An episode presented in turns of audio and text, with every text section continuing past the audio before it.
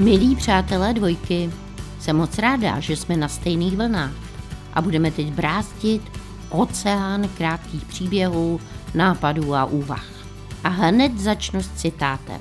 Můj oblíbený tvůrce zákonu Murphy pravil. Všechny kancelářské stroje fungují perfektně, až do té doby, než je v noci začneš používat pro své soukromé záležitosti. Vysvětlím vám hned, proč jsem si právě na tento výrok pana Murphyho vzpomněla, ale zatím vám řeknu jenom, že právě teď začínají omeletky a že je to komorní popolední show se mnou s Halinou Pavlovskou. Český rozhlas dvojka. Rádio, které vás baví. Omeletky Haliny Pavlovské. V sobotu a v neděli v pravé poledne Na dvojce. Milí posluchači, proč jsem citovala před písničkou tvůrce Murphyho zákonu? Protože ve svém citátě vzpomíná noc. A já bych s vámi dnes velice ráda probrala noční bdění, sny a nespavost. Dvojka smaží omeletky a našeho tématu se velmi týká tento vtip. Žena žádá psychiatra. Pane doktore, musíte něco udělat s mým mužem. On si o sobě myslí, že je lednička. No s tím bych si nedělal žádné velké starosti, uklidňuje dámu psychiatr.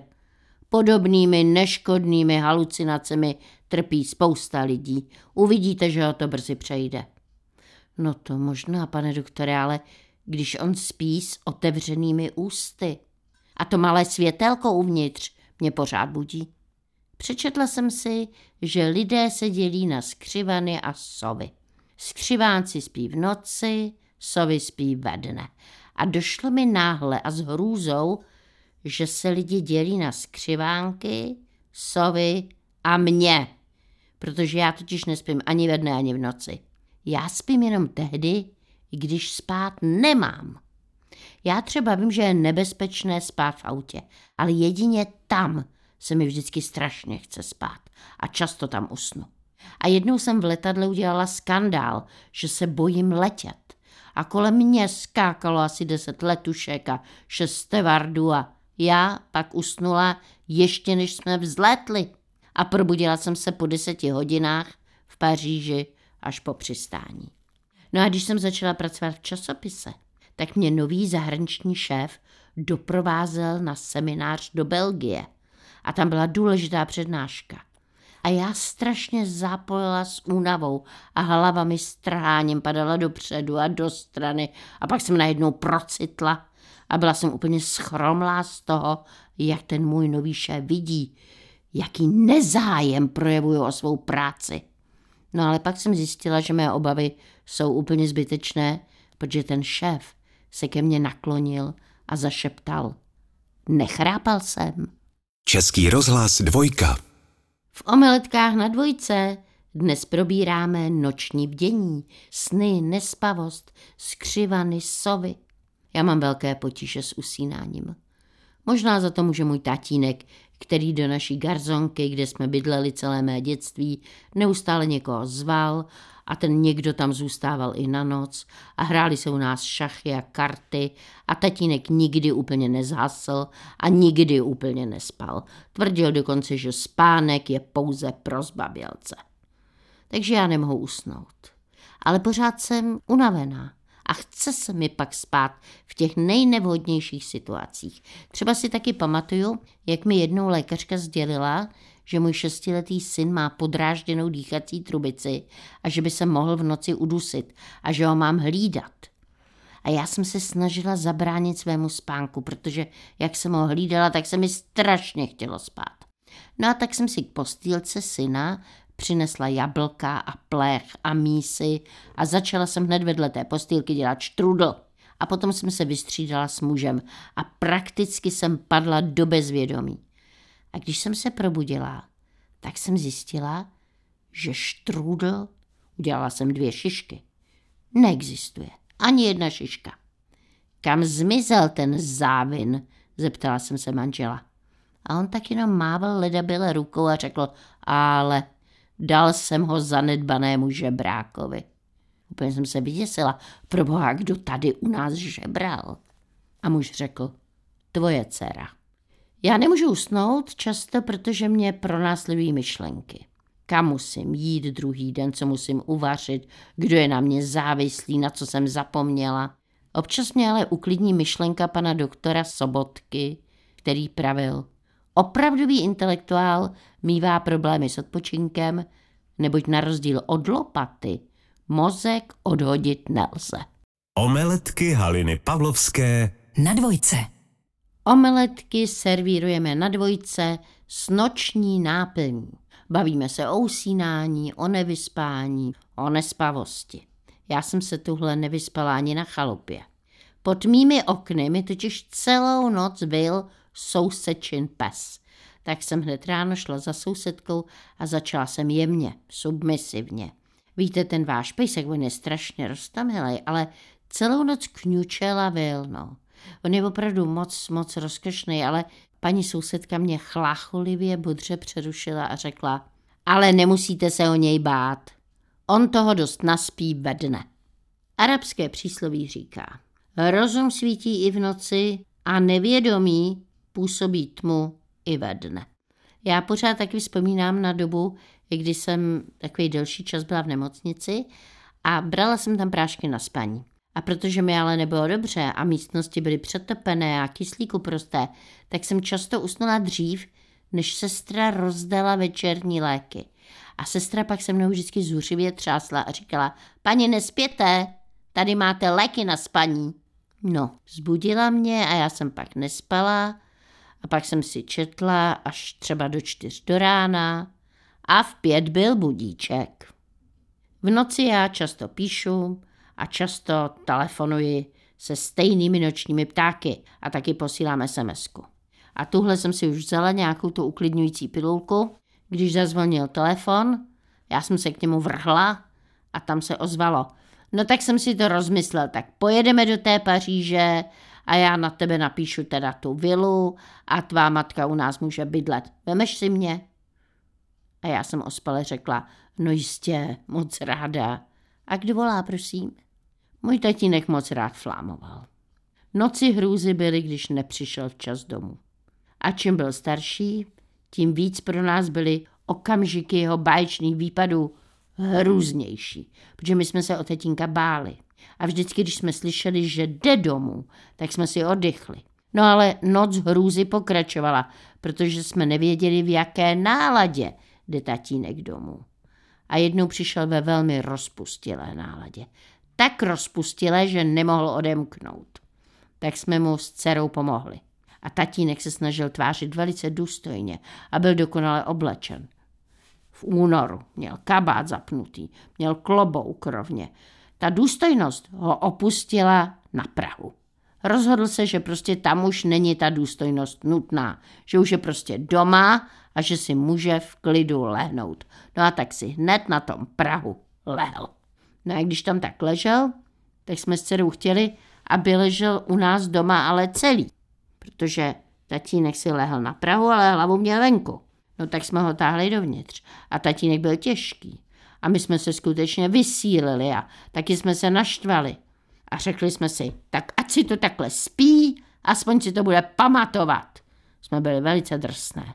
No a nechali jsme ho takhle v té přecíně. Ale mě to za deset minut nedalo a šla jsem za otcem a nesla jsem mu deku a byla jsem nesmírně dojatá, když jsem viděla, jak tatínková hlava pořád s tím kloboučkem leží úhledně na ceřině polštářku. Noc hrůzy člověk většinou zažije, když ho sežehne oheň, když ho spláchne voda a když ho smete uragán. Noc hrůzy člověk zažije, když jeho okolí zjistí, že on sám je nezvladatelný živel. Omeletky Haliny Pavlovské Na dvojce.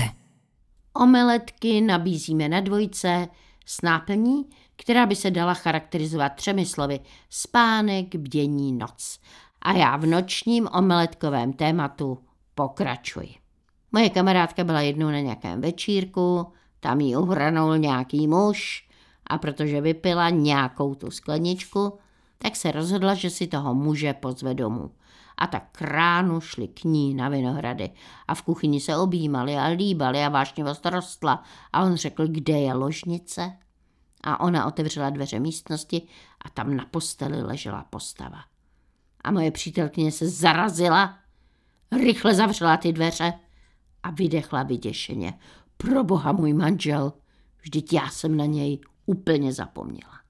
Já nikdy nezapomenu, jak jsem byla se svou nespavostí u odborníka, u psychiatra a ten mi řekl, podívejte se, hlavně potřebujete klid a žádnou duševní námahu. A já jsem tak nešťastně zaúpěla, ale ne, pane doktore, já musím dopsat ten svůj nový román. A ten doktor mi řekl, ale jo, to klidně, to můžete úplně bez obav. Víte, že od roku 1879 kdy Edison vynalezl žárovku, se v Americe zkrátil průměrný čas nočního spánku z 9 na 7 hodin? No aspoň to tvrdí lékař a spisovatel Cole Fussman. A já zase vím, že jeden Kubánec byl předmětem zkoumání lékařského týmu, protože nepotřeboval vůbec spát. A vůbec se to neodráželo na jeho zdravotním stavu. Prý šlo o takovou zvláštní poruchu mozku, která pořád není objasněná. Takový člověk, jako ten Kubánec, má nesporné výhody v tom, že se může víc soustředit na své koníčky, na práci, na všechno a nevadí mu to. A přitom nespí. Ale prý takoví lidé trpí pocitem izolace a osamění.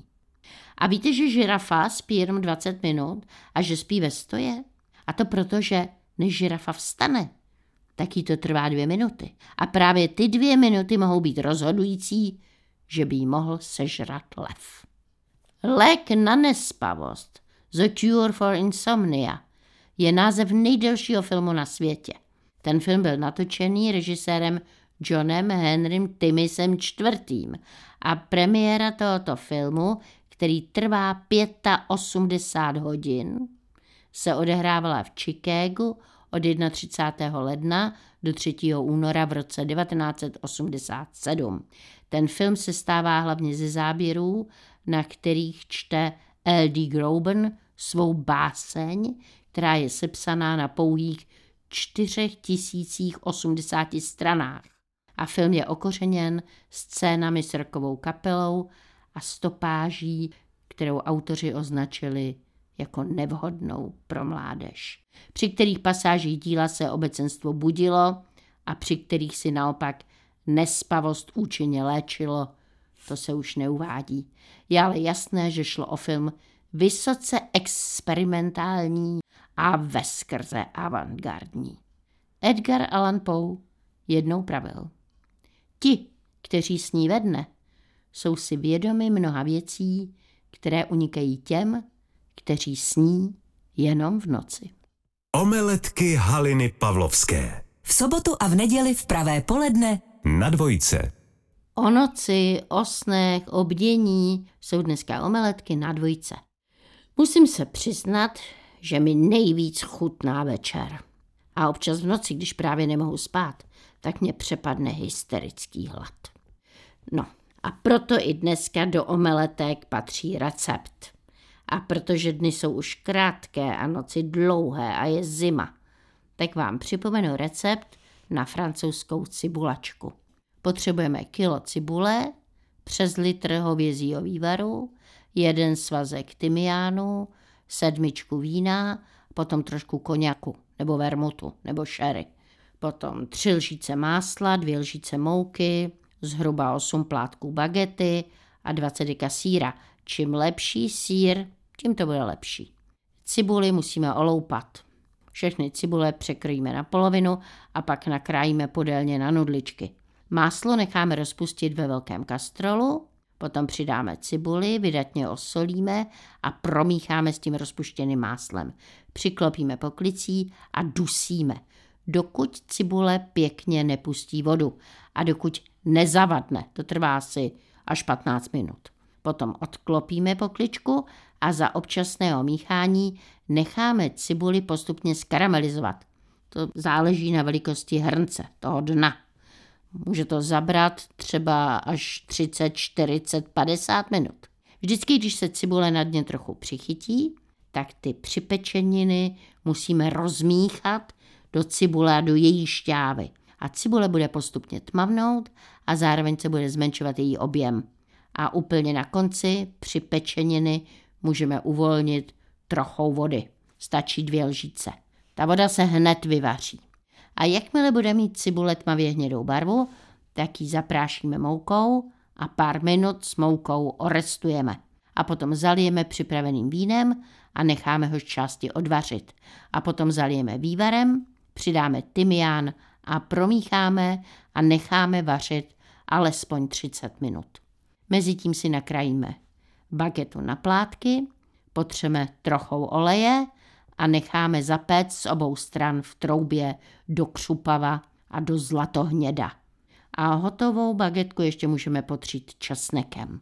Polévku potom rozdělíme do misek, do takových misek, které snesou zapékání v troubě. Přidáme na polévku bagetky a zasypeme strouhaným sírem a dáme do trouby s horním ohřevem nebo s grilem a necháme sír pěkně rozpéct. No a potom opatrně servírujeme. Dnešní omeletky jsou o noci a o nočním bdění. A já vím, že Ernst Hemingway pravil. Miluju spánek. Můj život má totiž tendenci se rozpadnout, jakmile vstanu. Český rozhlas dvojka. Omeletky podáváme na dvojce a já vám teď přečtu povídku, která koresponduje s dnešním nočním omeletkovým tématem. A ta povídka se jmenuje Bez vlivu drog za úplňku.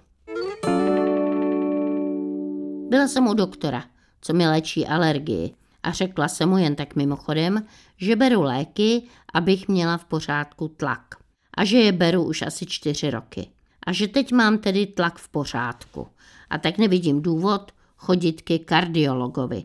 A že ho prosím, aby mi ty léky předepsal on. A můj alergolog souhlasil.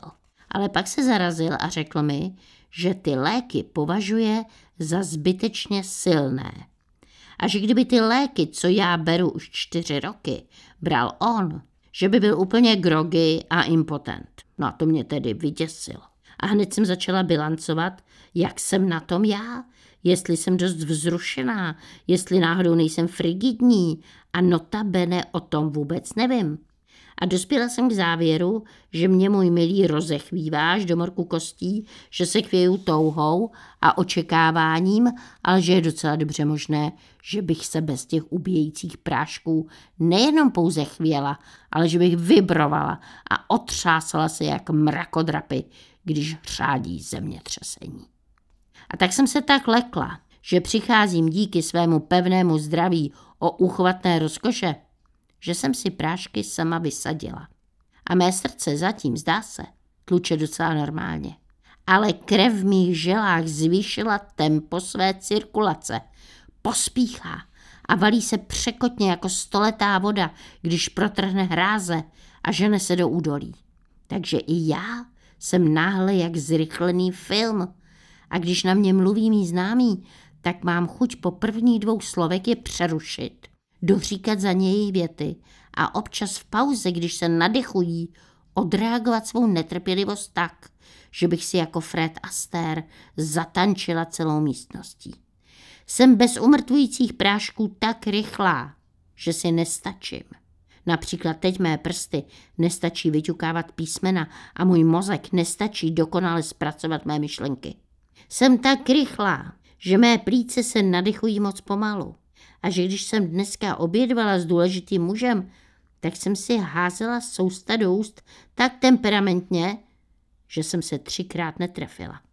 Džus jsem si pak vylila do výstřihu a židli jsem při odchodu odstrčila tak, že spadla na zem. Když jsem přibyla do práce, měla jsem za sebou čtyři patra bez výtahu a chvíli jsem přemírou energie poskakovala po kanceláři a vážně jsem uvažovala o tom, jestli nemám čistě jenom pro radost z pohybu přestěhovat dvoumetrovou skříň na fascykly. Pak jsem redigovala asi tunu článků, oči mi lítaly z řádku na řádek A já se zalikala štěstím, že až svou práci skončím, že pojedu na chalupu a posekám dvouhektarovou zahradu.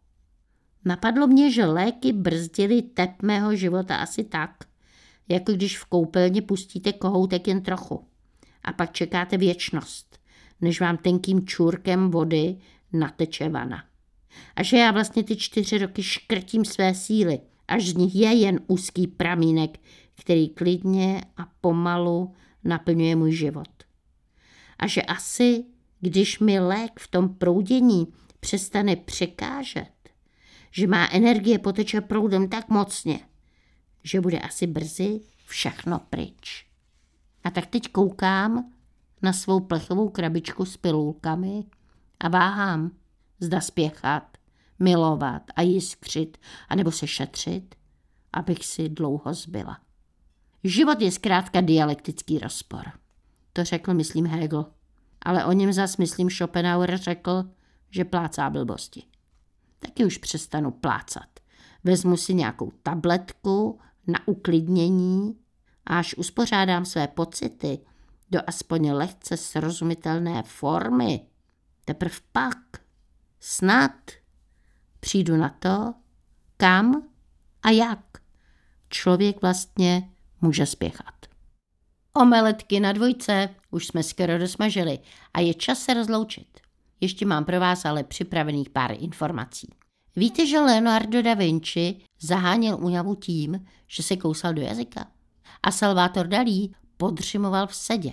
V ruce přitom držel lžíci a u nohou měl cínový talíř, aby mu ve chvíli, kdy ho přemůže hluboký spánek, lžíce vypadla, zařinčela a osvěženého ho probudila.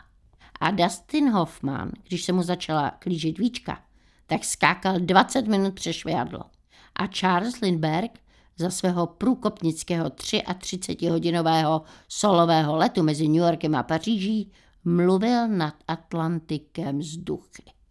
No ale Bůh ví, jestli je to pravda. České přísloví říká, když jsou noci nejdelší, lidé jsou si nejbližší. To nevím taky, jestli je pravda. Já ale vím, že aby člověk dobře spal, tak nutně potřebuje vyvětranou místnost a zdravotní matraci. A aby člověk dobře spal, tak často potřebuje, aby měl s kým.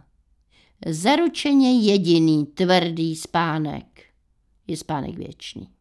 A tato myšlenka mě asociuje tento vtip. Jakub pochoval ženu.